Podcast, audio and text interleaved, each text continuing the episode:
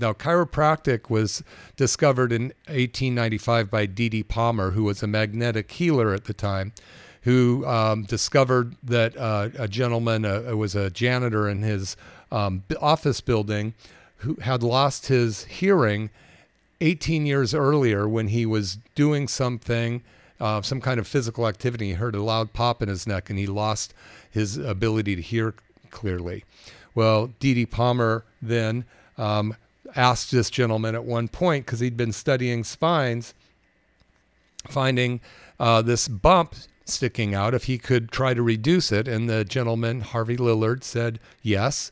He reduced it, and through the next few days, he did what we call a chiropractic adjustment on that vertebra, and the gentleman's hearing improved and came back. That was the birth of chiropractic.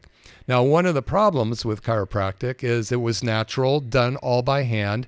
You needed no prescriptions, and it was based on the body's ability to heal itself, because when you take the pressure off of the communication, you restore communication to the greatest physician who ever lives. It has the ability to heal itself.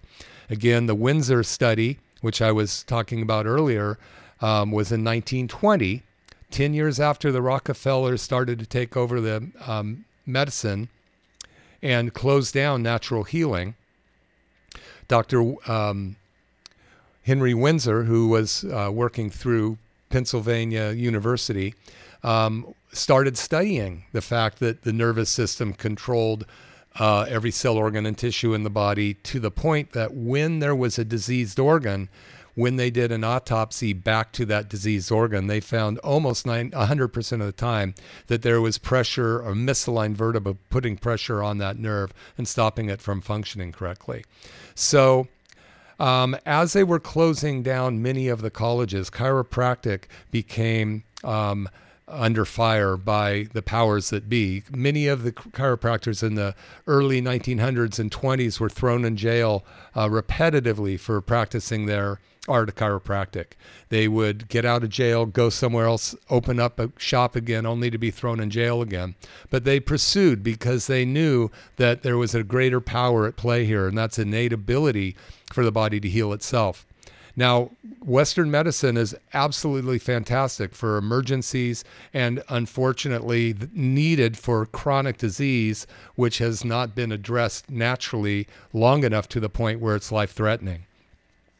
So if you have life-threatening diseases at this point and you're under a medical, of some medical doctor's guidance, and he has you on prescription drugs, this is not a license to go get off of those. However, I recommend you start looking into a way to turn back your biological clock.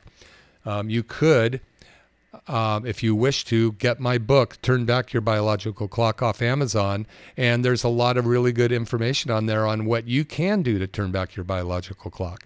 So I encourage you to do that. If you are in pain and you're having an ability to function correctly, I highly recommend you see a natural healthcare practitioner.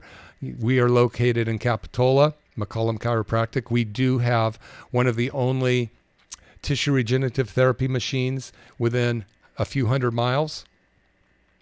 And it's amazing. And there's a $49 special to find out if it can help you. We listened to Karen talk about what it did to change her life. And it's pretty remarkable. We see these changes so often. You're listening to McCollum Wellness Radio.